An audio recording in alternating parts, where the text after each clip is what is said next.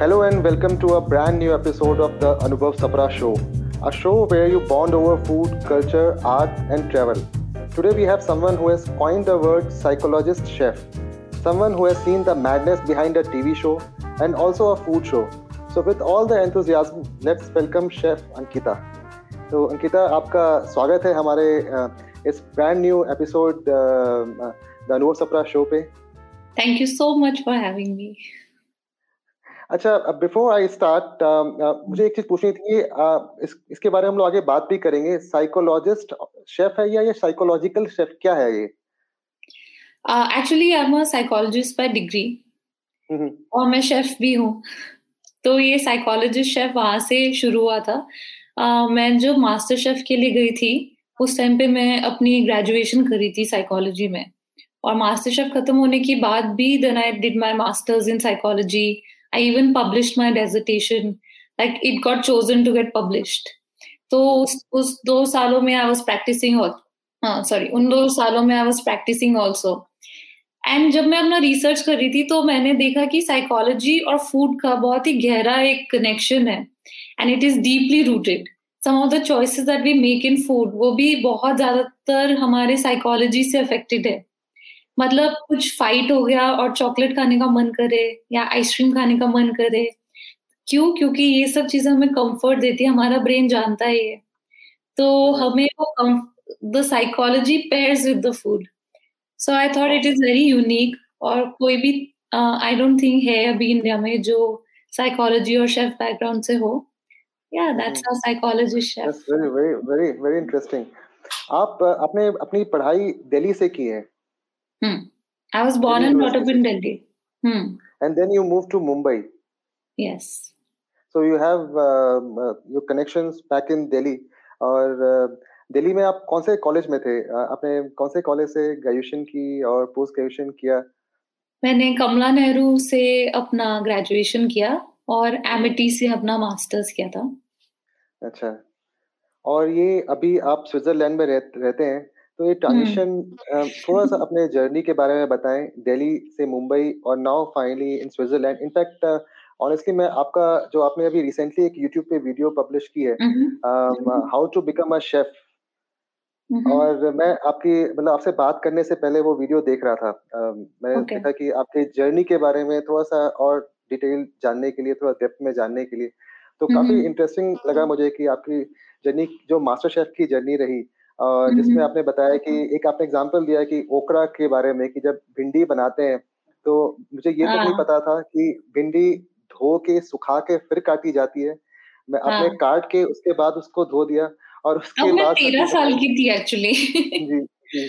तो मुझे मतलब बहुत ही फैसिनेटिंग लगा कि मुझे बहुत आ, हमारे लिसनर्स को भी और जो ये शो सुन रहे हैं कि अपनी जर्नी के बारे में दोनों पार्ट में एक तो दिल्ली से मुंबई मुंबई से स्विट्जरलैंड और हम्म। ये जो शेफ की जर्नी रही इन दोनों के बारे में आप हमें अगर डिटेल में बताएँ। तो मैं हूँ बंगाली लेकिन बॉर्न एंड ब्रॉटअप हूँ दिल्ली में। तो वही से ही थोड़ा फ्यूजन चालू हो जाता है क्योंकि हमें जितना आलू पोस्तो खाना पसंद है उतना ही राजमा चावल और कड़ी चावल भी पसंद है। मैं डीपीएस में थी DPS Noida initial years of my schooling तो वहाँ पे हमारा डाइनिंग रूम हुआ करता था। तो मम्मी रोज पूछती थी, बेटा, आज क्या खाया? तो आज से राजमा चावल, सेवैया, राजमा चावल, सेवैया. तो मेरा राजमा चावल वही से ही फेवरेट हो गया था। तो मैं ये बोलूँगी कि मैंने बेस्ट ऑफ़ बोथ वर्ल्ड्स देख लिया था as a Bengali and being a north Indian Bengali I would say तो वहाँ का स्ट्रीट फ़ूड वहाँ का सब खाना और घर पे बंगाली खाना खाना तो दोनों क्यूजीन्स का जो बेस्ट ऑफ़ बोथ वर्ल्ड्स था वो मैंने वहाँ पे एक्सपीरियंस कर लिया था। पर आ, मुझे ये पता था कि अगर मुझे फ़ूड में और फ़ूड मीडिया में कुछ और आगे करना है और आगे बढ़ना है एंड मास्टर शेफ के बाद ये तो समझ में आ गया था कि the hub lies in Mumbai अगर बड़े शेफ्स के अंडर काम करना है और उनसे सीखना है तो वहाँ पे जाना पड़ेगा। So at twenty two I pack my bags and I told my mom कि देखो आपने बोला था कि डिग्री लेनी ज़रूरी है, क्योंकि सब पेरेंट्स को लगता है ना, कहाँ तुम खाना बनाने वाले हो। मतलब ये नया नया शौक है, कुछ टाइम में चला जाएगा। या खाने में फ्यूचर किसका होता है? मतलब तुमको बावर्ची बनना है क्या type although my mom never used these words and she was very encouraging. So she was like, are you sure, beta? Because, you know, as a psychologist, you're doing well तो ये सब छोड़ के you know you want to become a chef you have to start from scratch तो मैंने mummy को बोला हाँ कर लेते हैं क्योंकि वेन आई एम कुकिंग ना तो मैं एकदम डिस्ट्रेस्ड हो जाती हूँ। उस किचन के कियोस में मुझे इतना पीस मिलता है, जो मुझे कहीं और नहीं मिलता है। एंड बस फिर वहाँ से मैं बॉम्बे चली गई। एंड मेरा ड्रीम जॉब था कि शेफ संजीव कपूर के साथ काम करना ही है। आई थिंक हम लोग बचपन से खाना खजाना और ये सब देखते ही आ रहे हैं। तो I am telling you it was completely power of manifestation तब तो पता भी नहीं था कि इसको मैनिफेस्टेशन कहते हैं या यू नो इसको एफर्मेशन कहते हैं, ऐसे कुछ पता भी नहीं था। I just believe that I am good enough and I should get this opportunity and in twenty two days I got that opportunity and I started working under chef Sanjeev Kapoor from nowhere you know from nowhere I just randomly went to their office spoke to someone मैंने बोला कि मुझे interview देना है, मुझे काम करना है। And when they spoke to me, they were like, "Oh yeah, you were in MasterChef. We recognize you and everything." And it just happened, you know, just happened like that. So it was wonderful. And वहाँ पे मैंने इतना कुछ सीखा मेरा mind इतना broaden हुआ क्योंकि वहाँ से निकल के then I was working you know under different chefs different food shows doing my own research and like I spoke in my video की खुद को सिखाना मेरे लिए बहुत इंपॉर्टेंट था क्योंकि मेरे पास उस टाइम पे ऐसा फाइनेंशियल वो नहीं था कि मैं तब स्विट्जरलैंड उठ के आ जाती, ये पॉसिबल ही नहीं था। मतलब तब तो ये मैं सोच भी नहीं सकती थी कि ऐसा कुछ फ्यूचर में होने वाला है।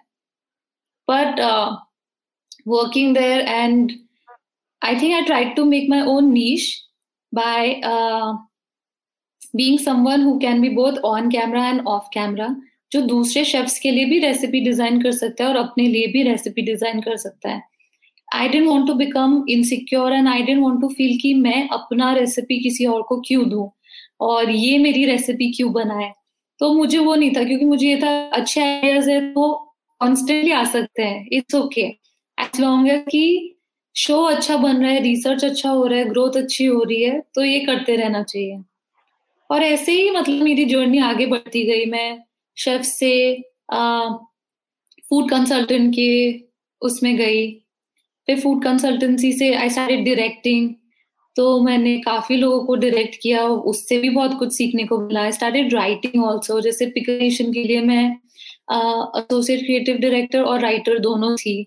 और भी कई शोज़ है, जैसे आई लव कुकिंग उसके लिए भी मैं recipe curator associate creative director और राइटर तीनों का रोल कर रही थी।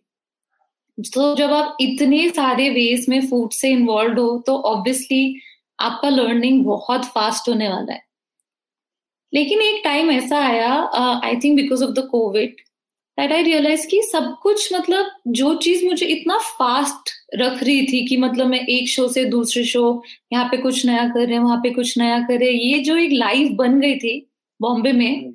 वो एकदम ना स्टैंड स्टिल पे आ गई और तब मैंने रियलाइज़ किया कि कितना फ्रेजाइल है हमारा ये अम्बिशन और कितना फ्रेजाइल है ये रनिंग बिहाइंड ऑक्यूपेशन एंड अगर हम शोज़ नहीं बना रहे हैं और अगर मैं ट्रैवल नहीं कर रही हूँ तो मैं क्या कर रही हूँ? मतलब। फिर आगे क्या? एंड कोविड ने ये तो हमें बता ही दिया है कि हमको खुद को री करते रहना पड़ेगा क्योंकि अगर हम ये सोच रहे हैं कि लाइफ बस ऐसे ही चलती रहेगी that's not going to happen so we have to find something new that's how I open my bakery and when I was doing my bakery work I was like ठीक है यहाँ तक मैंने खुद को सिखा लिया और दूसरों से सीख लिया बट अब मुझे यूरोपियन क्यूजीन सीखना ही है और मुझे अभी उस डायरेक्शन में आगे जाना है बिकॉज़ एक नया चैप्टर ऐड करने का टाइम आ गया है मेरी लाइफ में. एंड वहाँ से फिर रिसर्च uh, शुरू हुआ। मैं तो इतना ज़्यादा रिसर्च ओरिएंटेड हूँ मतलब मेरी पूरी लाइफ ही रिसर्च से ही है। तो कि कौन सा स्कूल अच्छा है? क्या मैं अफोर्ड कर सकती हूँ किस चीज़ के लिए एजुकेशन लोन मिल पाएगा? वो सब कुछ ध्यान में रखते हुए then I came to Switzerland बहुत ही इंस्पिरेशनल आपकी जर्नी रही। Delhi to Mumbai now finally in Switzerland और आप एक समय में काफ़ी मतलब जैसे देखा जाए तो आपने साइकोलॉजी की पढ़ाई की तो जब आप आप 22 इयर्स के एज में आप मुंबई मूव कर गए तो उसमें आप मास्टर्स कर चुके थे या फिर मास्टर्स हाँ। फाइनल में थे कर चुके थे? मास्टर्स तो जस्ट खत्म किया था खत्म करते ही मार्च में खत्म किया और अप्रैल में चली गई। और उसके बाद फिर आपने कभी साइकोलॉजी में प्रोफेशन अपना नहीं बनाया? और हाँ। बिल्कुल नहीं, आप नए ऐसा नहीं है जैसे लोगों को पता चलता है कि आ, मैंने साइकोलॉजी की हुई है उससे पहले दो साल मतलब अपना पेपर करने के लिए आई वॉज़ प्रैक्टिसिंग तो invariably I think I have become the friends counsellor I have become the relatives counsellor जब मैं स्विट्जरलैंड आई तो बच्चों जो बाकी स्टूडेंट्स हैं वो लोग आके मेरे से बात करते हैं और ये करते हैं। तो ऑल दो मैं प्रोफेशनली प्रैक्टिस नहीं कर रही हूँ लेकिन आई फील कैजुअली प्रैक्टिस तो कर ही रही हूँ। एंड बाकी मेरे जो साइकोलॉजिस्ट फ्रेंड्स है I start if I feel कि ये केस थोड़ा सीरियस है and this will need longer attention और this needs proper therapy then I usually would, uh, you know, tell them to take up the case and I would call them, tell them about the case कि this person needs your help तो आपको help करनी पड़ेगी इनकी। पर मैं वो initial process शुरू कर देती हूँ उनके साथ ताकि हेल्प कर पाऊँ। ऑल्सो एक और चीज़ है कि हम कुछ भी करते हैं ना उसमें साइकोलॉजी है। अभी जैसे आप मुझसे बात कर रहे हो तो आपने जब मेरे बारे में रिसर्च किया इन स्टडी किया तो आपको एक आइडिया आया होगा कि ये ऐसी एक पर्सन है। मुझे इससे ऐसे सवाल पूछने चाहिए। या जब आप फ़ूड वॉक भी करते होगे जब आपका ग्रुप होता होगा आप रीड कर लेते होगे कि कौन सा पर्सन कैसा है। कोई बहुत ही इंट्रोवर्ट होगा तो आप उससे ज़्यादा इंटरेक्ट करते होगे उनको थोड़ा आगे लाने के लिए। या किसी ने अगर कभी भी वो खाना एक्सपीरियंस नहीं किया होगा तो आप उसको स्पेशल केयर देते होगे। तो आप भी साइकोलॉजी यूज़ कर रहे हो। और आपने शायद उस बारे में पढ़ाई नहीं की है या की है आई डोंट नो तो साइकोलॉजी हर चीज़ में है। फ़ूड शोज़ बनाने में है। जब हम मेन्यू डिज़ाइन करते हैं, तब भी हम अपने टारगेट ऑडियंस को ध्यान में रखते हुए ये सोचते कि ये मेरा टारगेट ऑडियंस है, ये इनकी इनकम है तो क्या ये ये अफोर्ड कर पाएँगे और ये खाना पसंद करेंगे कि नहीं कर पाएँगे?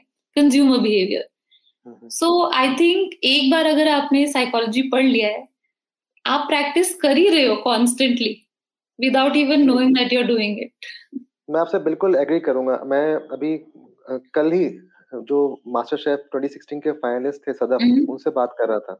उन्होंने इकोनॉमिक्स में पढ़ाई की है वो सेंटर फॉर सिविल सोसाइटी में जॉब करते थे। तो उन्होंने बातों बातों में बताया कि जो उनका पॉडकास्ट है उसमें कहीं ना कहीं इकोनॉमिक्स जब फ़ूड की बात होती है तो वो ले आते हैं। तो मैंने रियलाइज़ किया कि मेरे मेरे साथ है मैंने भी मास्टर्स किया है पोलिटिकल साइंस में। तो मैं भी जब कभी कोई एपिसोड शूट कर रहा होता हूँ फ़ूड का तो कहीं ना कहीं वो एक मतलब अनइंटेंशनली वो चीज़ मैनिफेस्ट कर जाती है एपिसोड्स में। जैसे yeah. आप बात कर रहे हैं किसी पंजाबी फैमिली के साथ तो माइग्रेशन आ जाएगा माइग्रेशन पे फ़ूड आ जाएगा या फिर आप मतलब वो चीज़ें मतलब ऐसा इंटेंशनली नहीं होता कि ऐसा कर रहे हैं आप लेकिन वो अंडरलाइंग थीम वो आ जाता है। लगता है कि नहीं बाद में कल मैं परसों किसी अपने ऑफ़िस में किसी से बात कर रहा था मैंने कहा फ़ूड एक बहुत ही पॉलिटिकल सब्जेक्ट बन चुका है। और hmm. खासकर जैसे हमने अभी एक नई सीरीज़ की है उसका नाम रखा है कम्युनिटी एंड फ़ूड स्टोरीज जब हमने वो पूरी सीरीज़ की तो इतने सारे कमेंट्स आने लगे तो लगा कहीं ना कहीं ये पॉलिटिकल सीरीज़ बन चुकी है।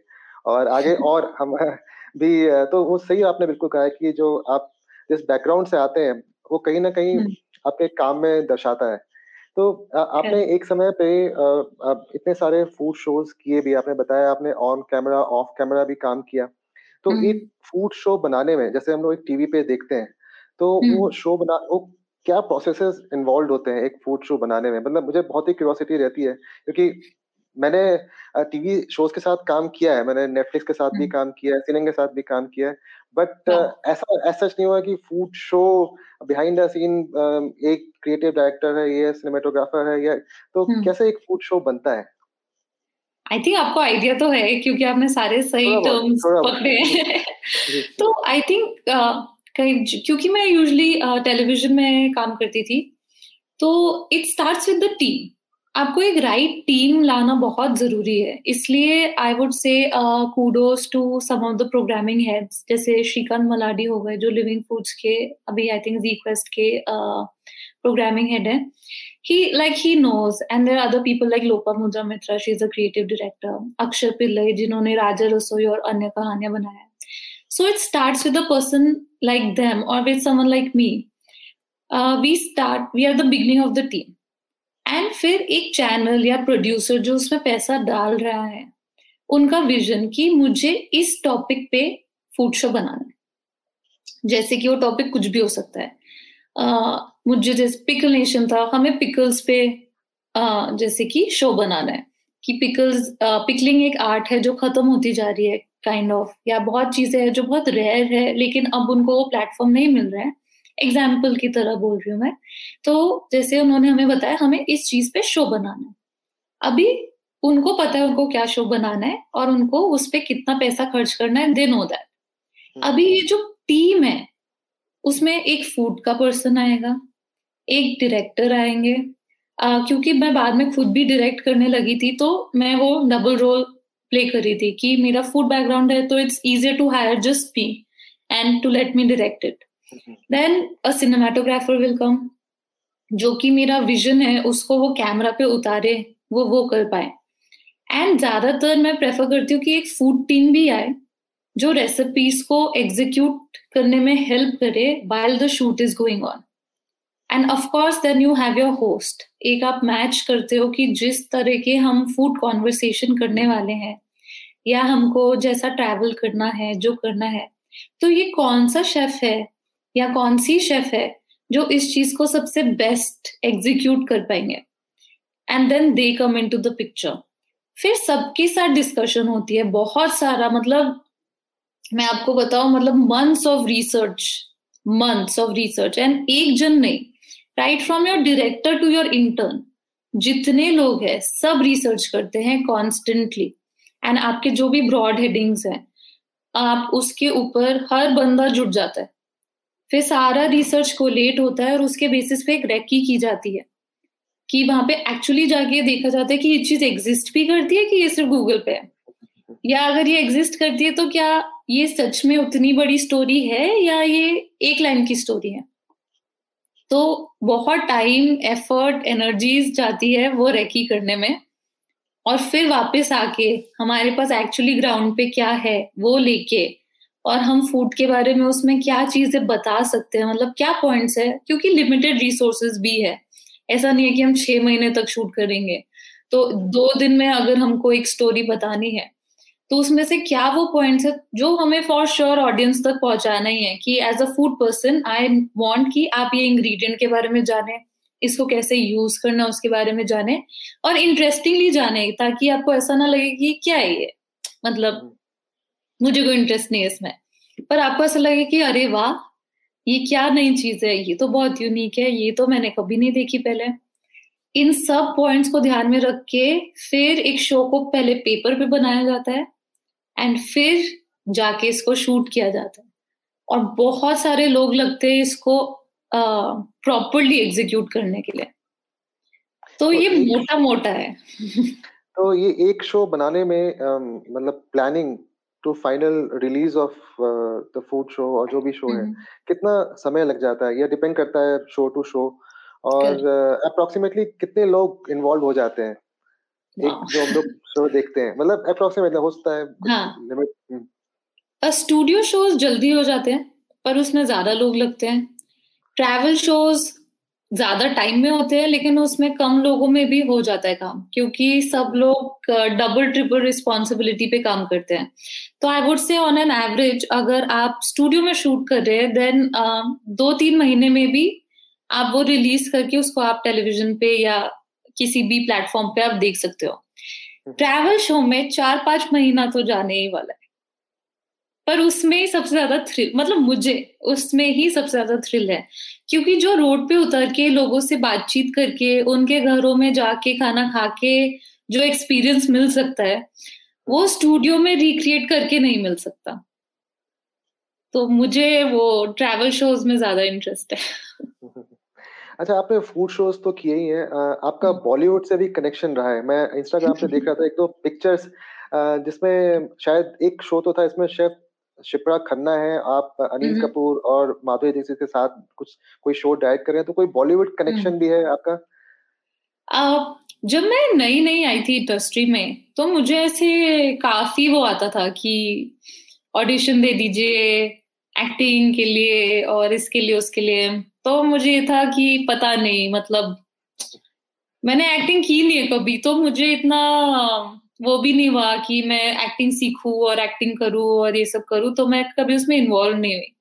बट जहाँ फ़ूड और बॉलीवुड मिक्स होना शुरू हुआ, वहाँ मुझे और जब मुझे फ़ोन आया कि ये करना है तो तब मुझे लगा हाँ ठीक है, अब कर सकते हैं। क्योंकि इसमें मुझे डायरेक्टली इन्वॉल्व नहीं होना और with the me too movement and the whole casting couch and you know all of that I was also always a little scared अगर मुझे कभी किसी ने ऑफ़र भी किया तो मैं, वो स्केप्टिसिज्म जो होता है ना, वो मैं कभी निकाल नहीं पाई अपने दिमाग से। क्योंकि मुझे ऐसा लगता था, कोई मुझे क्यों चांस देगा? मेरा कोई बैकग्राउंड नहीं है और मुझे एक्टिंग आती नहीं है। मतलब मुझे ऐसे लीड रोल्स की भी ऑफ़र आ चुकी है। एंड जहाँ मैंने सामने से बोला है कि मुझे एक्टिंग नहीं आती है तो मुझे तो बहुत महीने लग जाएँगे वर्कशॉप करने में और सीखने में। तो सामने से ऐसे डायरेक्टर ने बोला कि, नहीं, कोई प्रॉब्लम नहीं है, हम वन ऑन वन वर्कशॉप करेंगे और ये करेंगे। मैंने बोला, नहीं, मुझे आप माफ़ करो, मुझे नहीं करना है, मैं शेफ ही ठीक हूँ। लेकिन जहाँ डायरेक्ट करने की बात आई, वहाँ पे देन आई नो फिर मुझे पता है कि मुझे क्या करना है और फ़ूड इन्वॉल्व है and Shipra was there the rest of the team was there तो it was good and working with them on food ना तो उन एक्टर्स का भी एक बहुत अलग चेहरा बाहर निकल के आता है, क्योंकि अच्छा खाना, खाने के सामने ना आप एक्टिंग नहीं कर पाते हो। आपके एक्सप्रेशन बता ही देते हैं कि आपको क्या लग रहा है। एंड खाने के ऊपर जब भी बातचीत होती है, जब भी कॉन्वर्सेशन होते हैं बहुत यूनिक होते हैं। सबको अपने I remember Ritesh Deshmukh? He was telling कि उन्होंने राइस बनाया था। राइस डाल दिया उन्होंने कुकर में वो विसल नहीं हो रहा कुछ नहीं हो रहा फिर जलने की बुआ आ रही है। तो मैं खोल के देखा हम देखा चावल जल गए। तो उन्होंने बोला कि चावल जल कैसे गए मतलब? तो उन्होंने पानी ही नहीं डाला था। तो यू नो अब ऐसे कॉन्वर्सेशन वैसे कभी शायद किसी भी शो में निकल के ही ना आए क्योंकि कोई खाने के बारे में बात नहीं करता। सब गानों के बारे में यू नो मूवी के बारे में कितना कमाएगी और इस सब चीज़ों के बारे में तो ये पार्ट्स जब उनके निकल के आए तो मुझे लगा कि बहुत इंटरेस्टिंग है ये किया जा सकता है एंड उस वजह से I think I started getting involve in Bollywood different actors फिर योगा शो वगैरह I was hosting I was hosting was directing. I was also directing a fashion related show. So tab uh, I was working with uh, national award winner Prakruti Mishra and everyone. और उनसे भी मेरी पूरी time बात हम fashion तो shoot कर ही रहे थे लेकिन अंकिता प्लीज़ ये खाना प्लीज़ बना के लाना ना प्लीज़ अंकिता ये बना के मैं बोला यार तुम तुम पहले अपना काम करो खाना बाद में खाएँगे। तो हाँ एक बार डायरेक्ट करने लगे तो मुझे लगा मुझे लगता है कि फिर अगर आप अच्छे हो अपने काम में तो आपको बहुत अपॉर्चुनिटीज़ आती रहेंगी। अच्छा हमने फ़ूड शोज़ की बात की और आपका बॉलीवुड कनेक्शन भी। नेक्स्ट ये अभी अपकमिंग जैसे डिजिटल प्लेटफॉर्म्स इतने सारे आ गए हैं। हम्म। आप खुद भी यूट्यूब हम्म। वीडियोस अपने हम्म। काफ़ी सारे हैं और इंस्टाग्राम पे भी आप काफ़ी एक्टिव रहते हैं। तो एक टीवी के लिए शोज़ बनाना और जो डिजिटल मीडिया है जिसपे यूट्यूब पे काफ़ी सारे फ़ूड रेसिपीज़ भी और इनफैक्ट काफ़ी सारे शेफ्स भी सबके अपने अपने यूट्यूब चैनल है जिनके साथ आपने काम किया है। चाहे वो शेफ संजीव कपूर हो या फिर कुणाल कपूर हो रणवीर ब्रार हो तो उन दोनों प्लेटफॉर्म्स को आप कैसे देखते हैं? और which one is your favourite like you work all the way from like 17 years आपने इतने साथ आपने काम किया। तो उसके बारे में आप कुछ बताना चाहें? आई um, थिंक हर प्लेटफॉर्म का एक अपना प्रोज एंड कॉन्स है। Uh, जो जब हम टेलीविज़न पे बनाते हैं तो बहुत ग्रैंड बना सकते हैं। हम बहुत ज़्यादा परफेक्शन के पीछे भाग सकते हैं। रिसोर्सेज ज़्यादा होते हैं। तो आप uh, बहुत ब्यूटिफुली थोड़ा टाइम लेके हाई एस्थेटिक्स के साथ हायर बजट्स के साथ आप अपनी बात आगे रख सकते हैं। ऑल्सो ऑडियंस मेंटेलिटी की अगर मैं बात करूँ, जो चीज़ वो टीवी पे देखते हैं, जिसके लिए वो डायरेक्टली कमेंट नहीं कर सकते या अपना फीडबैक नहीं दे सकते, वहाँ पे सिलेब्रिटी फीलिंग उनको ज़्यादा आने लगती है। दैट फीलिंग ऑफ़ अनरीचेबल या अनटचेबल जहाँ पे वो फीलिंग आ जाती है तो लोगों को लगता है हाँ ये सेलिब्रिटी है। पर जहाँ यूट्यूब आ जाता है या जहाँ सोशल मीडिया आ जाता है, जहाँ एक ऑडियंस इंस्टेंटली अपना फीडबैक शेयर कर सकते कि I don't think this is right या ट्रेडिशनली हमारे घर पे तो ऐसे नहीं बनता है। या ये आ जाता है, तब उन, उनको ऐसा लगता है कि दे आर देयर टू जज हर कोई मास्टर शेफ का जज है। और वो जज कर सकते हैं कि ये अच्छा खाना है अच्छा खाना नहीं है। और वो उस तो आप बेसिकली जो ऑडियंस बिहेवियर है, वो बहुत चेंज हो जाता है, मेरे हिसाब से। एंड वो सबसे बड़ा डिफरेंस मुझे लगता है between the two platforms between O T T platform and between television television till date creates celebrities पर I would say social media and YouTube creates a more lasting bond with the audience in the sense कि जब मैंने भी अगर IGTV पे video डाला है, या जब मैं मैगी के लिए रेसिपीज़ कर रही थी so it was all on YouTube it was on social media अच्छे कमेंट्स भी आते, बुरे कमेंट्स भी आते हैं लेकिन लोग इंस्टेंटली वो रेसिपी बना के भी उसके पिक्चर्स पोस्ट करते हैं। They want to have a conversation with you कि मैं ये कर रही थी, ये मेरे से गलत हो गया तो अब मैं क्या कर सकती हूँ? तो उनको एक इंस्टेंट फीडबैक इंस्टेंट गाइडेंस उनको भी मिल जाती है। तो जो रिलेशनशिप फॉर्म होता है, वो बहुत लंबा चलता है, क्योंकि वहाँ पे एक पर्सनल रिलेशनशिप आप फॉर्म कर सकते हो। जैसे आपका भी पेज है डेली फ़ूड वॉक्स का on Instagram so many people you know they comment हाँ ये मैं इस गली में खाता था, या ये मैं यहाँ पे खाती हूँ, हम स्कूल के बाद यहाँ पे जाते हैं। मैंने पढ़े ऐसे कमेंट्स आते हैं। So, you know, there's a there's a personal connection that you can find on social media, which you cannot find on television, क्योंकि आप स्क्रीन के इस पार और उस पार हो तो वो फॉर्म नहीं हो सकता। तो जैसे कि वही है कि प्रोज एंड कॉन्स ना दोनों के है। लकीली शेफ्स को उतना हेट नहीं आता है touch wood I would say as compare to जो बाकी इन्फ्लुएंसर्स या एक्टर्स को जितना हेट आता है फॉर देयर बॉडीज और for their looks and everything I think उस फ्रंट पे हम लोग बचे हुए अभी तक कि we don't have to go through that because I am sure जैसे कि मेरी सिस्टर है she is a makeup artist and she is a beauty influencer so sometimes the comments she gets I feel की लोग सोचते नहीं है क्या कि किसी और पे इसका क्या इफ़ेक्ट होगा। And just because you are out there इसका मतलब ये नहीं है कि आप कुछ भी लिखें।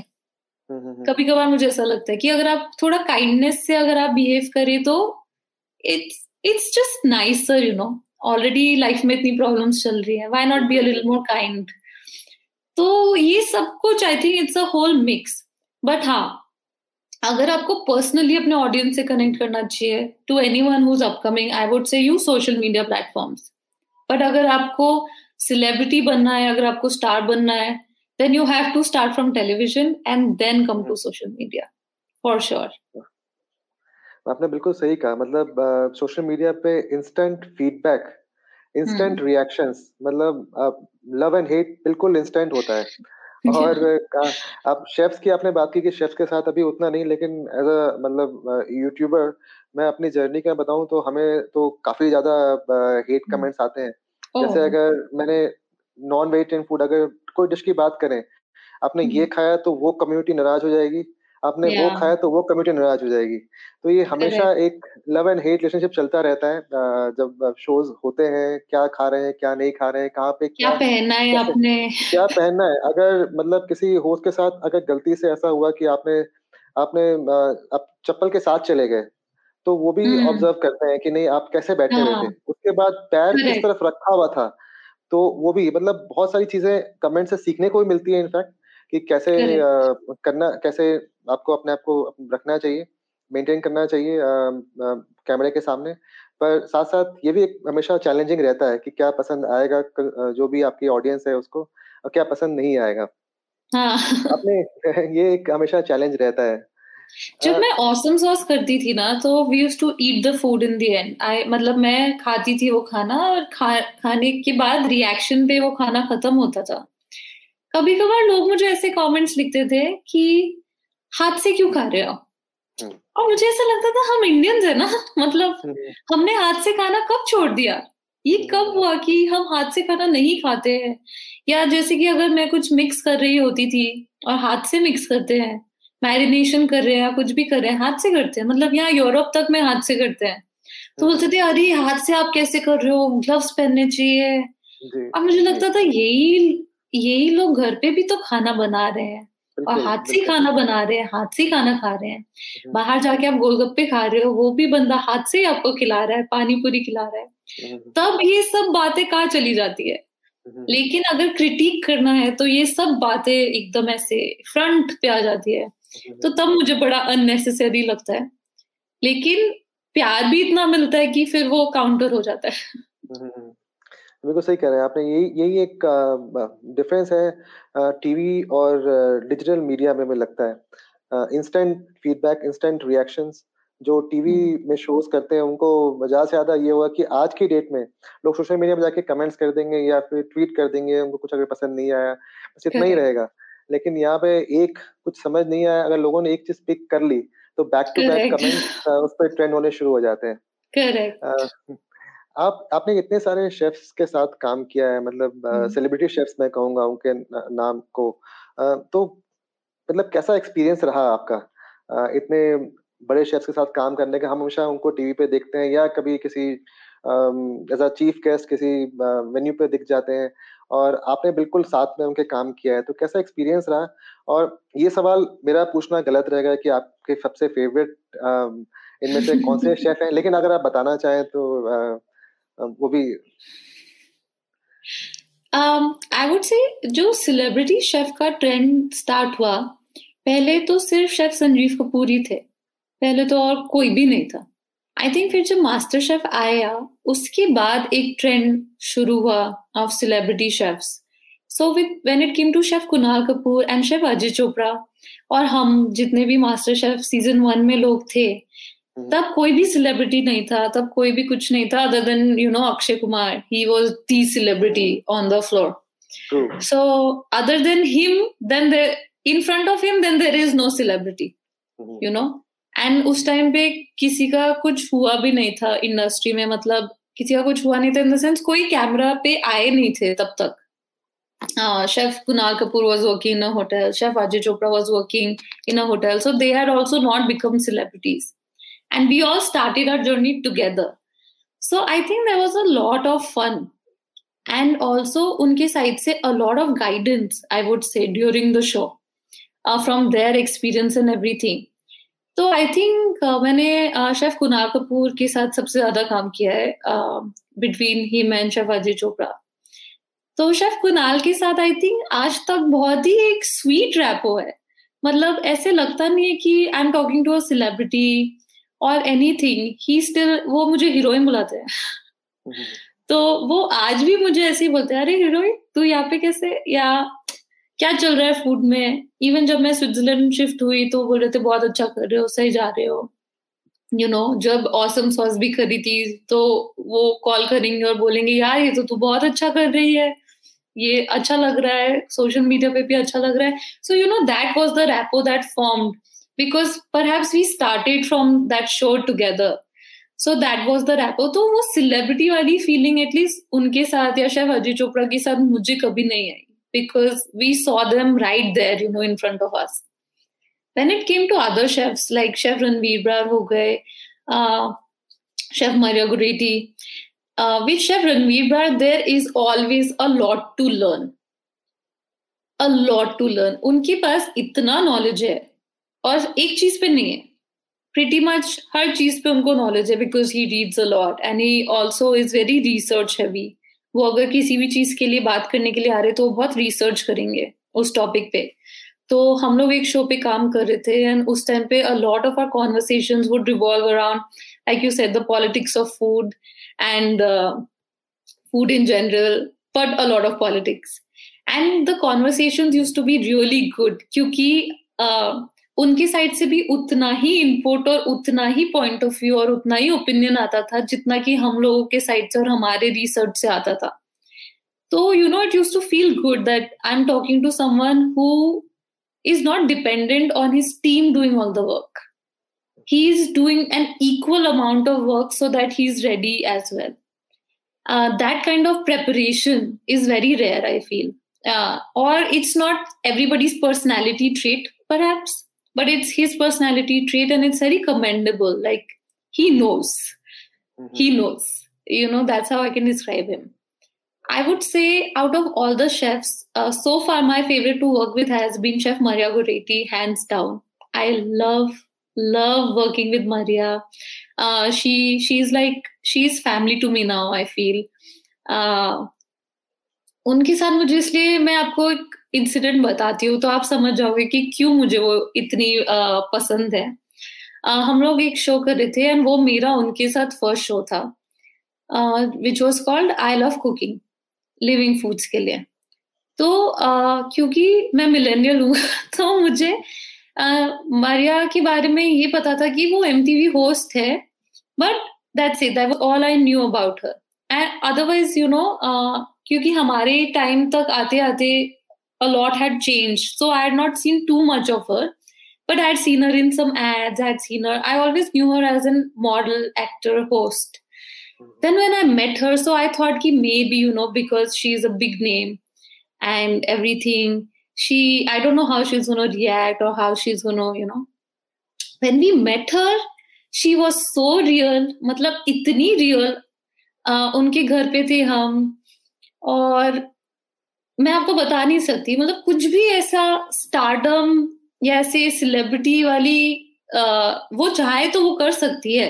ऐसा नहीं है कि वो नहीं कर सकती है लेकिन वो करती नहीं है बिल्कुल भी। वो आपको इतना कंफर्टेबल फील कराएँगी। एंड uh, मैं रेसिपी डिज़ाइन कर रही थी उस शो के लिए। बट मुझे बोला गया था कि मुझे एज अ रेसिपी डिज़ाइनर उस शो पे क्रेडिट नहीं दिया जाएगा।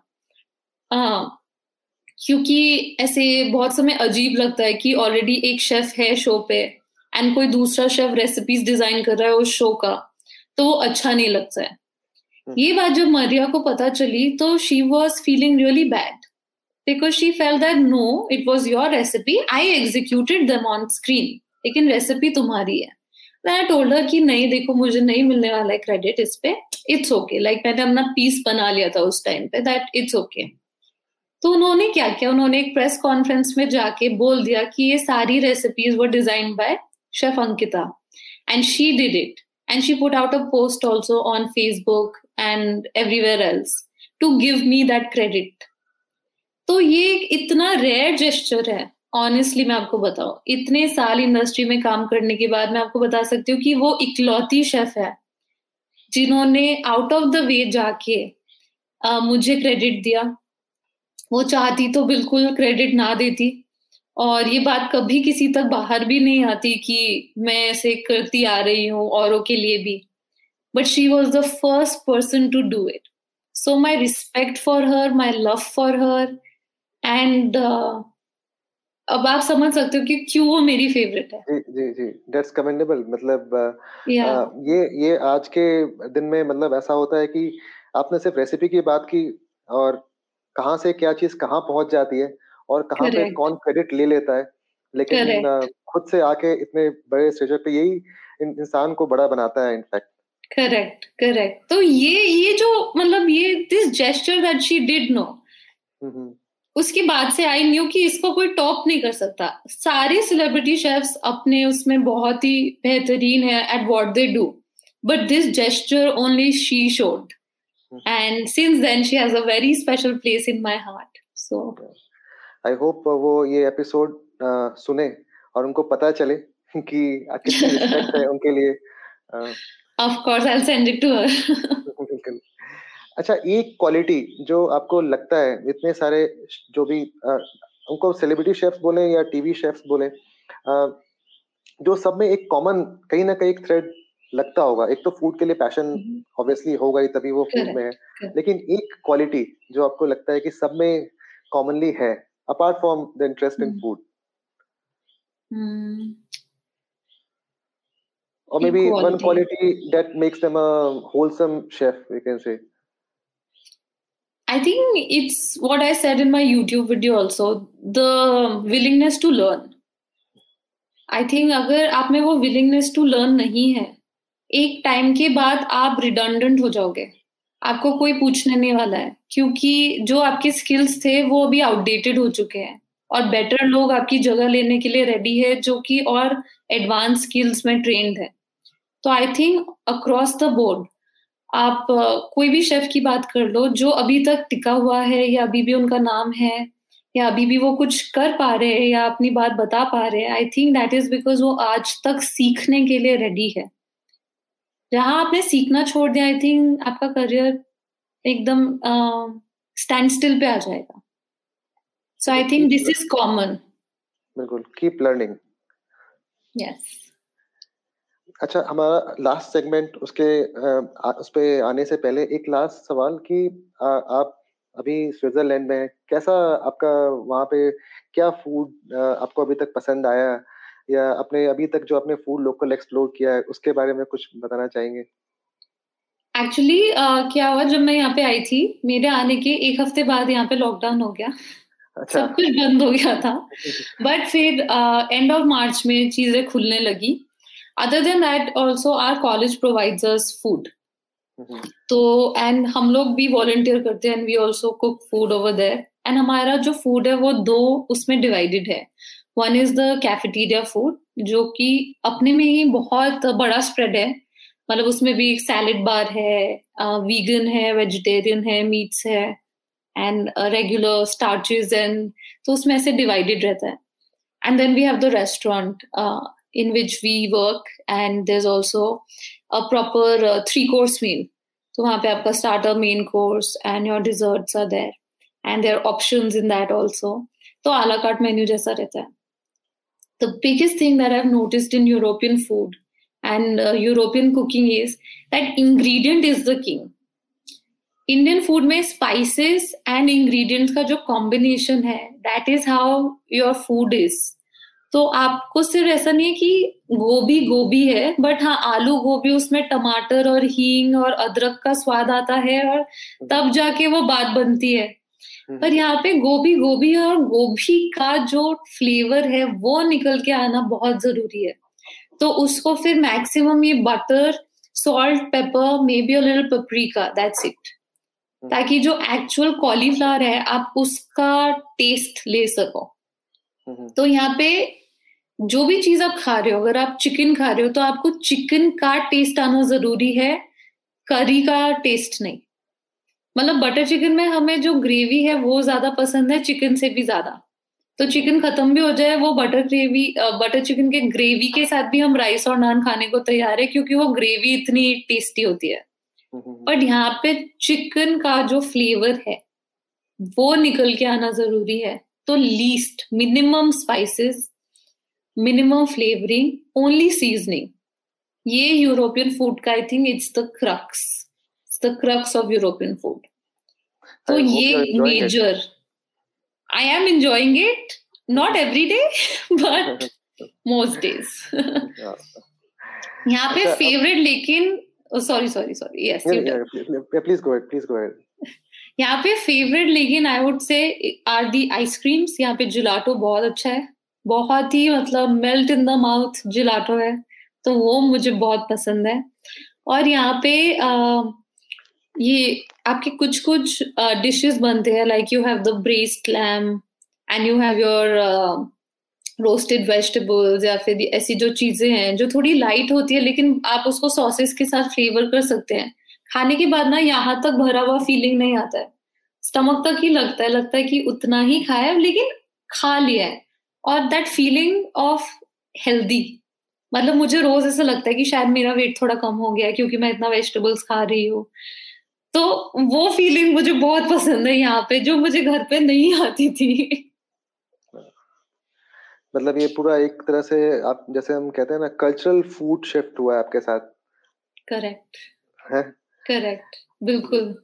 जैसे कल्चरल शॉक होता है वैसे आपका फ़ूड कल्चरल शॉक मैं कुरकुरी भिंडी के लिए रोज चुकी हूँ यहाँ पे। तीन अच्छा। चार दिन पहले की बात है मैं फ़ोन पे बात कर रही थी और मुझे बताया गया कि वहाँ पे भिंडी बनी है और वो लोग मोमोज खा रहे हैं। और ऐसे बिल्कुल बच्चों की तरह मैं फ़ोन पे इतना रोई हूँ कि कुरकुरी भिंडी कैसे खा सकते हो? आप लोग वहाँ पे हूँ भी नहीं। मुझे अभी यहाँ पे ओखरा सीज़न में नहीं है तो यहाँ पे नहीं मिल रहा है। और मेरी मम्मी छुपाती है अगर वो आलू पोस्तो बना रही है घर पे क्योंकि वो मेरा बहुत ही फेवरेट है। तो उनको पता है कि मैं फॉर गारंटी है कि आँखों से आँसू तो निकलने ही वाला है मेरा। मुझे इतना डीपली फील होता है फ़ूड के लिए। मैं बहुत बड़ी फूडी हूँ। मेरी मम्मी मुझे आज तक बोलती है कि हम तुझे जब भी फ़ोन करते तो हमेशा कुछ खा कैसे रही होती है? ऐसा कैसे है कि हमेशा तेरे हाथ में कोई चीज़? अभी मैं खा नहीं रही हूँ आपके साथ बात करते हुए पर मैं सोच रही हूँ कि अभी मुझे चाय पीनी है। और मैं चाय के साथ मुझे बिस्किट खाना है। मैं सोच रही हूँ मेरे दिमाग में चल रही है ये बात। तो मैं इमोशनल हो जाती हूँ खाने को लेके। और मैं इंडियन खाना इतना मिस कर रही हूँ। आज जैसे ये इंटरव्यू खत्म होने के बाद ऑलरेडी मेरा आ, पूरा प्लानिंग है। अभी मैं दही चिकन बनाने वाली हूँ जाके कि बहुत दिन हो गए कुछ इंडियन नहीं खाया है। तो, तो मेरी आपके पास है? यहाँ पे ना एक स्पाइस मिलता है जो मैं बैन कर देना चाहती हूँ।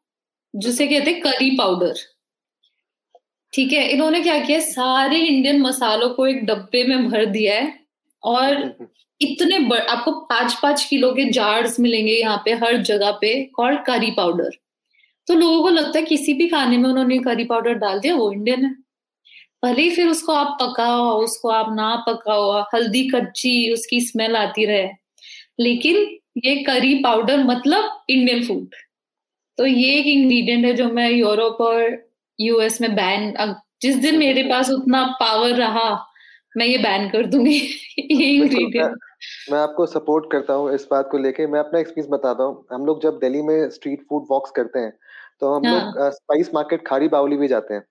तो जब खारी बावली अपने गेस्ट को ले जाते हैं हमारे मतलब 90 परसेंट जो हमारे गेस्ट हैं वो फॉरेनर्स इंटरनेशनल टूरिस्ट ट्रेवलर्स होते हैं। हाँ. तो वहाँ पहुँचते ही उनका पहला चीज़ होता है कि करी पाउडर लेना है। और उस समय समझ नहीं आता कि करी पाउडर मैंने कहा हमारे घर में तो होता नहीं है करी पाउडर और कहीं पे मैं देखा भी नहीं करी पाउडर क्या होता है। तो लास्ट में फिर उनको गरम मसाला मैं दिलवा देता हूँ कि ये गरम मसाला है। आप ये ले जाइए इससे आप अपना जैसे बनाना चाहे जो भी बनाना चाहे बना सकते हैं। बट करी पाउडर तो होता ही नहीं है कुछ यहाँ पे। वही तो और मैंने बोला भी यहाँ पे हमारे कुछ शेफ्स है कुछ पोर्टुगल है जो हमारे एग्जीक्यूटिव शेफ है he is British and then we have some chefs who are from Singapore and everything क्योंकि हम लोग भी होलिस्टिक डेवलपमेंट कर रहे हैं so we are learning everything and वो लोग बोलते हैं Ankita do want some curry powder and I was like no chef don't give me curry powder i will throw it.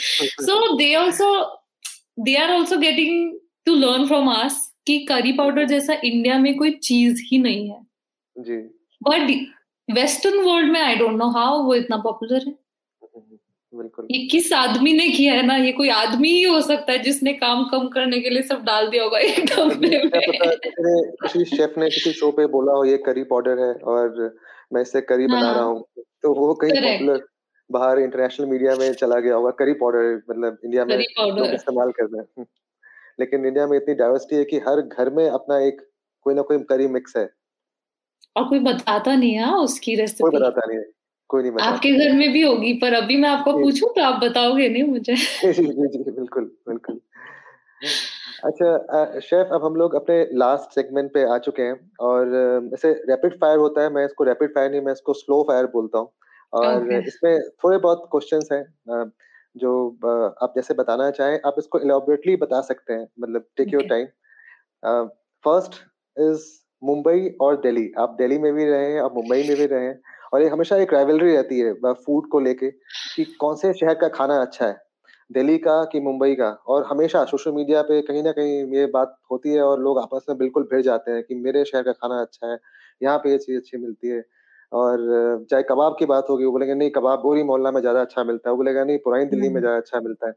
तो which one for you like which one is dear to you मैं तो एकदम personally बोलूँगी like no judgement पर मुझे तो दिल्ली का खाना ही पसंद। अच्छा, चलिए आज जो लोग दिल्ली दिल्ली का खाना पसंद है मुझे। वड़ा पाव मुझे बहुत पसंद है वहाँ का पर हाँ मतलब दिल्ली का खाना है थोड़ा सुपीरियर ये तो मानना पड़ेगा। Second home food restaurant food home food any day home food जो सुकून घर के खाने में मिलती है ना, सिंपल खिचड़ी और पापड़ पापड़ भी मैं बोलूँगी ये तो काम करने वाली बात हो गई। सिर्फ़ खिचड़ी और खिचड़ी में घी डाल के, वो खाने में भी जो सुकून मिलता है घर पे समहाउ आप मिशलिन रेस्टोरेंट में भी चले जाओगे ना, आपको वो सुकून नहीं मिल पाएगा। या it'll be really good and बहुत इनोवेटिव होगा, बहुत यूनिक होगा, आपको बहुत प्लेजर मिलेगा उसमें। But the sense of satiation satisfaction and your soul feeling like oh that I think is घर का खाना। बिल्कुल सही आपने बताया, वो जो आपने वर्ड यूज़ किया, सुकून, वो घर के खाने में ही है। Third home chef professional chef आप बोले या सेलिब्रिटी शेफ बोले टीवी शेफ तो आई वुड आई वुड से ऐसा एक्चुअली होम शेफ अपनी जगह पे एकदम परफेक्ट है। इन द सेंस कि जैसे कि हम अभी बोला कि घर का जो खाना है, वो सुकून देने वाला खाना है। तो वो अपनी जगह है। पर professional chefs I think and professional actually TV chef अपनी जगह है और एक ट्रेन शेफ अपनी जगह है। और you can be untrained and from a home chef you can become a TV chef anybody these days with a good follower can go from a food blogger to a celebrity chef. तो एक जो train chef होता है ना, वो जैसे kitchen में काम करते हैं, अपना नाइफ पकड़ते हैं, आप नाइफ भी छोड़ दो। जैसे कि आप एप्रन बांधते हो ना, उससे ही पता चल जाता है कि आप ट्रेंड हो कि आप अनट्रेंड हो। तो home chefs are perfect because they are not saying that they are trained chefs and they are not saying they're celebrity chefs and they are not saying that they're TV chefs. They are very good in the food they make at home and वो घर का खाना इतना perfectly बनाते हैं कि वो एक ट्रेन शेफ को भी ट्रेन कर सकते हैं उसमें तो आई थिंक होम शेफ के लिए मेरी रिस्पेक्ट बहुत है क्योंकि वो अपने घर पे शेफ है डेली आज क्या खाना बनेगा कोविड में ये तो सबकी हम्म। आफत थी कि आज खाने में क्या बनाना है होम शेफ के पास ना उसका जवाब रहता है कि आज खाने में क्या बनेगा। तो वो हंड्रेड मार्क्स है उनके लिए वहाँ पे। Between TV chef professional chef and celebrity chef I would say a trained chef any day not because I start training या इसके वजह से बट मैंने जेन्युनली डिफरेंसेस देखे हैं। और अभी मैं बहुत समय जब वीडियोस देखती हूँ यूट्यूब पे देखती हूँ या इंस्टाग्राम पे देखती हूँ और लोग चीज़ें सिखा रहे होते हैं तब मुझे रियलाइज़ होता है ये कितना गलत सिखाते हैं लोग। एंड टेक्निकली uh, मतलब it is so far from what it should be कि मतलब मैं क्रिंज हो जाती हूँ कि क्या हम्म। क्या सिखा क्या रहे हैं? थोड़ा पहले खुद सीख ले और फिर सिखाए तो उसमें कोई प्रॉब्लम नहीं है। पर पहले खुद थोड़ा सीख ले आई थिंक वो बहुत ज़रूरी है। And even in India they many celebrity chefs I will not name them but they are many celebrity chefs who really need to learn all over again और maybe they never learn and they have just done one show which made them famous but they have to learn they are not good and that is the fact बहुत और ये सवाल का जवाब पहले दे चुका है वैसे। फिर भी टीवी शोज़ और ओटीटी और डिजिटल प्लेटफॉर्म्स अगर आपको ऑप्शन मिले इसमें से एक पिक करने का और हो कि नेक्स्ट कुछ करना चाहें आप तो कहाँ फ़ूड टीवी शो होगा वो या फिर ओटीटी पे होगा या फिर I think I think Netflix I would like to do a show on Netflix कुछ कहानियाँ ऐसी है जो मेरे हार्ट की बहुत क्लोज है और मुझे ऐसा लगता है कि मैं ही उनको बताना चाहूँगी। एंड वो इतने क्लोज टू माई हार्ट है that I don't want to give it to some other chef who might not feel for it the same way that I do so उसके लिए मुझे लगता है Netflix is a good platform और maybe Amazon is a good platform so O T T platform would be hopefully the next platform for me Uh, one dish which you miss the most in Switzerland, Indian dish maybe, Indian dish जो सबसे ज़्यादा आप miss करते हैं। Aloo posto. Aloo posto. It's a Bengali dish posto खसखस। आपको पता है लेकिन ऐसे बाकियों को बताने के लिए। तो वो आलू पोस्तो दाल भात। आलू पोस्तो दाल चावल। सुकून। बिल्कुल बिल्कुल। और लास्ट आप इतने साल से मीडिया से जुड़े हुए हैं। Where do you see the food content um, if we generalize it in next 5 to 10 years down the line जैसे धीरे धीरे इवॉल्व हो रहा है ओटीटी प्लेटफॉर्म्स पे आ रहे हैं तो where do see the food content अब जैसे फ़ूड में काफ़ी इंटरेस्ट भी आ गया है। मैं कल भी बात कर रहा था उनसे तो सदर बता रहे थे कि फ़ूड स्टोरी टेलिंग में भी काफ़ी लोगों को इंटरेस्ट आया है। तो we do see this going maybe down the line क्या होना चाहिए क्या होगा इंडिया में?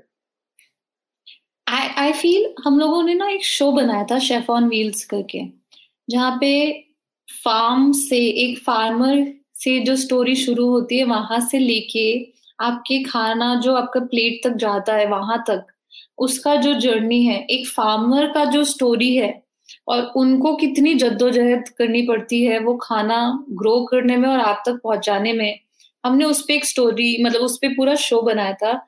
Chef Gautam Maharshi was the host of the show it was a beautiful show and I think it release in 2015 but in 2015 the audiences were not ready for a show like that.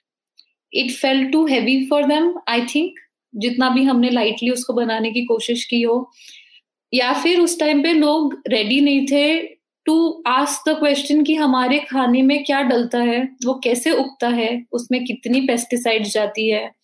या even खाने के पीछे का जो politics है आ, मंडी में जो भाव किया जाता है और जब सब्ज़ियाँ खरीदी बेची जाती है उसके पीछे का जो पॉलिटिक्स है I think nobody was ready for those conversation back then but now I feel and in the next five to six years और maybe in a decades time I feel the audiences are going to be more open to having a more serious discussion not just कि मैंने cake कैसे बना लिया chocolate की frosting कैसे कर ली बट वो कोको बीन द फैक्ट कि आज केरला में भी उग रहा है और वो सीड वहाँ तक कैसे पहुँचा और उसको ग्रो करने में क्या जाता है या उसके पीछे का पॉलिटिक्स क्या है इवन सिंपल राइस आपको जैसे पता होगा आपको खुले में कभी ब्राउन राइस नहीं मिलेगा हम्म। क्योंकि वो पैटेंटेड है और भले ही आ, वो कोई आ, आपका जो हेरिटेज राइस है। शायद उसका ही कोई ब्रीड होगा बट किसी एमएनसी ने उसको पैटेंट कर लिया है और इसलिए आपको कभी खुले में वो ब्राउन राइस नहीं दिखेगा।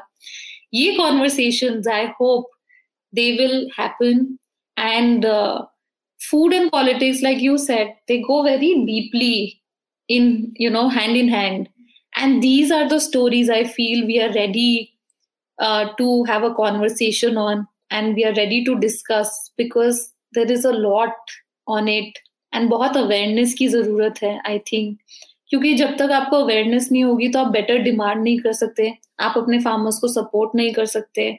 और आप ये बोल नहीं सकते कि मुझे ये नहीं खाना है मैं ये खाने को तैयार हूँ. अभी जैसे कोई केले पे एक दाग भी लग जाता है तो वो खरीदने को तैयार नहीं है और इतना फ़ूड वेस्टेज होता है। आई होप इन चीज़ों पे शोज़ बन सके। And I think the audiences are getting ready कि अगली produce is also beautiful you can buy that क्योंकि हम लोग वो नहीं खरीदते तो फार्मर्स को कितना नुकसान होता है। मतलब ट्रक के ट्रक खड़े के खड़े रह जाते हैं क्योंकि कोई वो माल खरीदने को तैयार नहीं है। So while we have we feel oh my god, you know, farmers are going through this, but what are we doing to change it? And ये अगर आप किसी को मार मार के बोलोगे ना तो कोई चेंज नहीं करेगा।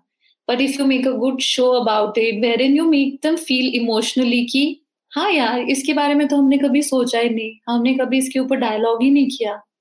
तो वो शोज़ बनना I think is the need of the hour and I hope in the coming time that will happen ये जो आपने शो के बारे में बताया शेफ गौतम के साथ वो कहाँ पे देख सकते हैं? शेफ ऑन व्हील्स हाँ आई थिंक लिविंग फूड्स के डिजिटल पे अवेलेबल था but now it has become Zee Zest so maybe on Zee Zest it is available आप वहाँ पे शायद देख सकते हैं। वहाँ पे भी हमने बहुत लाइटली uh, बहुत मुद्दों को बाहर लाने की कोशिश की थी। Director Lopa Mudra Mitra you know she she was also of the opinion कि इसको लाइटली बोलना पड़ेगा। जैसे कि अगर आप कुछ मूवीज़ देखें आयुष्मान खुराना की बहुत सीरियस चीज़ों को बहुत ही कॉमिक तरीकों से बता देते हैं। लेकिन ऑडियंस के दिमाग में कहीं ना कहीं एक थॉट प्रोसेस शुरू हो जाता है क्योंकि उन्होंने एक बहुत सीरियस मुद्दे को बहुत हँसी के साथ बोल दिया है। वो ही कहीं ना कहीं I feel we have to do about all of these really heavy topics उसको बहुत लाइटली प्रेजेंट करना पड़ेगा but at least you know it will make a difference people will question where does my food come from who is growing my food and those shows need to be made i feel. I hope जल्द ऐसा हो और लोगों को और भी learnings मतलब food show भी कितना इवॉल्व हुआ है। एक खाना खजाना जो शो correct, था रेसिपी शोज़ जो लोग बैठ के रेसिपीज़ लिखते थे उसके बाद शोज़ आए। और अब जैसे ऑनलाइन लास्ट ईयर मैंने देखा लॉकडाउन के टाइम पे ऑनलाइन इतने डिस्कशंस होने लगे रीजनल फ़ूड के बारे में इंग्रेडिएंट्स के बारे में स्पाइसेस के बारे में। और अब जैसे आपने बताया कि फ़ूड और पॉलिटिक्स दोनों कहीं ना कहीं दोनों एक साथ अलग नहीं कर सकते उसको दोनों साथ में जुड़े हुए और उसके बारे में भी आगे बातचीत होने लगेगी और लोग इंटरेस्टिंग इस पे भी शोज़ बनाएँगे लेकिन लाइटली तो आज दैट्स इट फॉर टुडे और शेफ आपसे बात करके बहुत अच्छा लगा इतने आपने हमसे इंसाइट्स शेयर किए और इनफैक्ट इंसाइट्स बोलूँ या मैं बोलूँ बिहाइंड द सीन्स कैसे इनसाइट स्टोरी कैसे शो शोज़ बनते हैं हम्म। वो जानने में मतलब व्यूअर्स के लिए भी जो ये शो देख रहे हैं उनको भी काफ़ी इंटरेस्टिंग हम्म। लगेगा और उनको पता चलेगा जो हम टीवी पे शोज़ देखते हैं उसके पीछे कितनी जद्दोजहद होती है कितनी मेहनत लगती है और काफ़ी कुछ सीखने को मिला आपके साथ। और बस यही है कि आप नेक्स्ट जब भी दिल्ली आए तो मतलब we would love to host you food walk love to do a food walk साथ में एक फ़ूड वॉक ज़रूर ऑर्गेनाइज करेंगे। और जाते जाते एक मैसेज अगर आप देना चाहें अभी बहुत ही टफ टाइम चल रहा है हमारे मतलब इंडिया में और हम्म। बहुत बुरे वक्त से हम सब लोग गुजर रहे हैं। तो कोई एक मैसेज पॉजिटिव मैसेज आप देना चाहें? मैं उनको यही बोलूँगी कि अगर आप अपनी लाइफ जर्नी में भी देखोगे, शुरू से मतलब बचपन से अभी तक I am sure that you each and every one of us we have gone through really bad times शायद ही ऐसे कोई होंगे जिनके साथ कुछ बुरा नहीं हुआ होगा and that they have not gone through a bad time but I just want them to remember कि वो बैड टाइम भी खत्म हुआ they came out of it they became stronger and the same will happen in times of in these times of covid this will end we will come out stronger at least because of covid social media का एक बहुत अच्छा site देखने को मिला जहाँ पे हम सब एक दूसरे की हेल्प कर रहे हैं और हम सब इसमें एक साथ है ये एक जन के साथ नहीं हो रहा है इट्स वर्स जब से अगर ये एक जन के साथ हो रहा होता So to remember that it's happening to all of us, you're not alone, and you will get through this. मतलब मेरी भी मॉम है वहाँ पे मेरी बहन है बाकी फैमिली है. We also had you know deaths in our family and it it's a tough time because anxieties are high mental health is not at its best but what we can remember is कि हम इतने खराब time से भी निकल के बाहर आज पहुँचे और यहाँ तक पहुँचे हैं. तो इस टाइम से भी बाहर निकल के पक्का आगे जाएँगे but we have to believe that we can do it so on this positive note our episode comes to an end and if you anyone likes to connect with Ankita और me they can visit on Instagram Ankita आपका Instagram है शेफी Ankita Yes. और uh, मेरा अनुभव dot सपना हम लोग show notes में मेंशन कर देंगे. और uh, कैसा लगा आपको आज का एपिसोड जो व्यूअर्स हैं वो फीडबैक में शेयर भी कर सकते हैं। तो थैंक यू वंस अगेन बहुत अच्छा लगा आपसे बातचीत करके। और देखते देखते समय का पता नहीं चला एक घंटे हो चुके हैं। और लग रहा है और भी बहुत कुछ सीखने के लिए और बहुत चीज़ें बातचीत करने के लिए आपके साथ है। अरे आपसे इतनी बातचीत करने को रह गया है। बहुत सारे तो आपसे क्वेश्चन पूछने के लिए रह गया है तो maybe some other day we can do that बिल्कुल बिल्कुल। Next time done Thank you so Thank much. You. Thank you for having me. Thank you.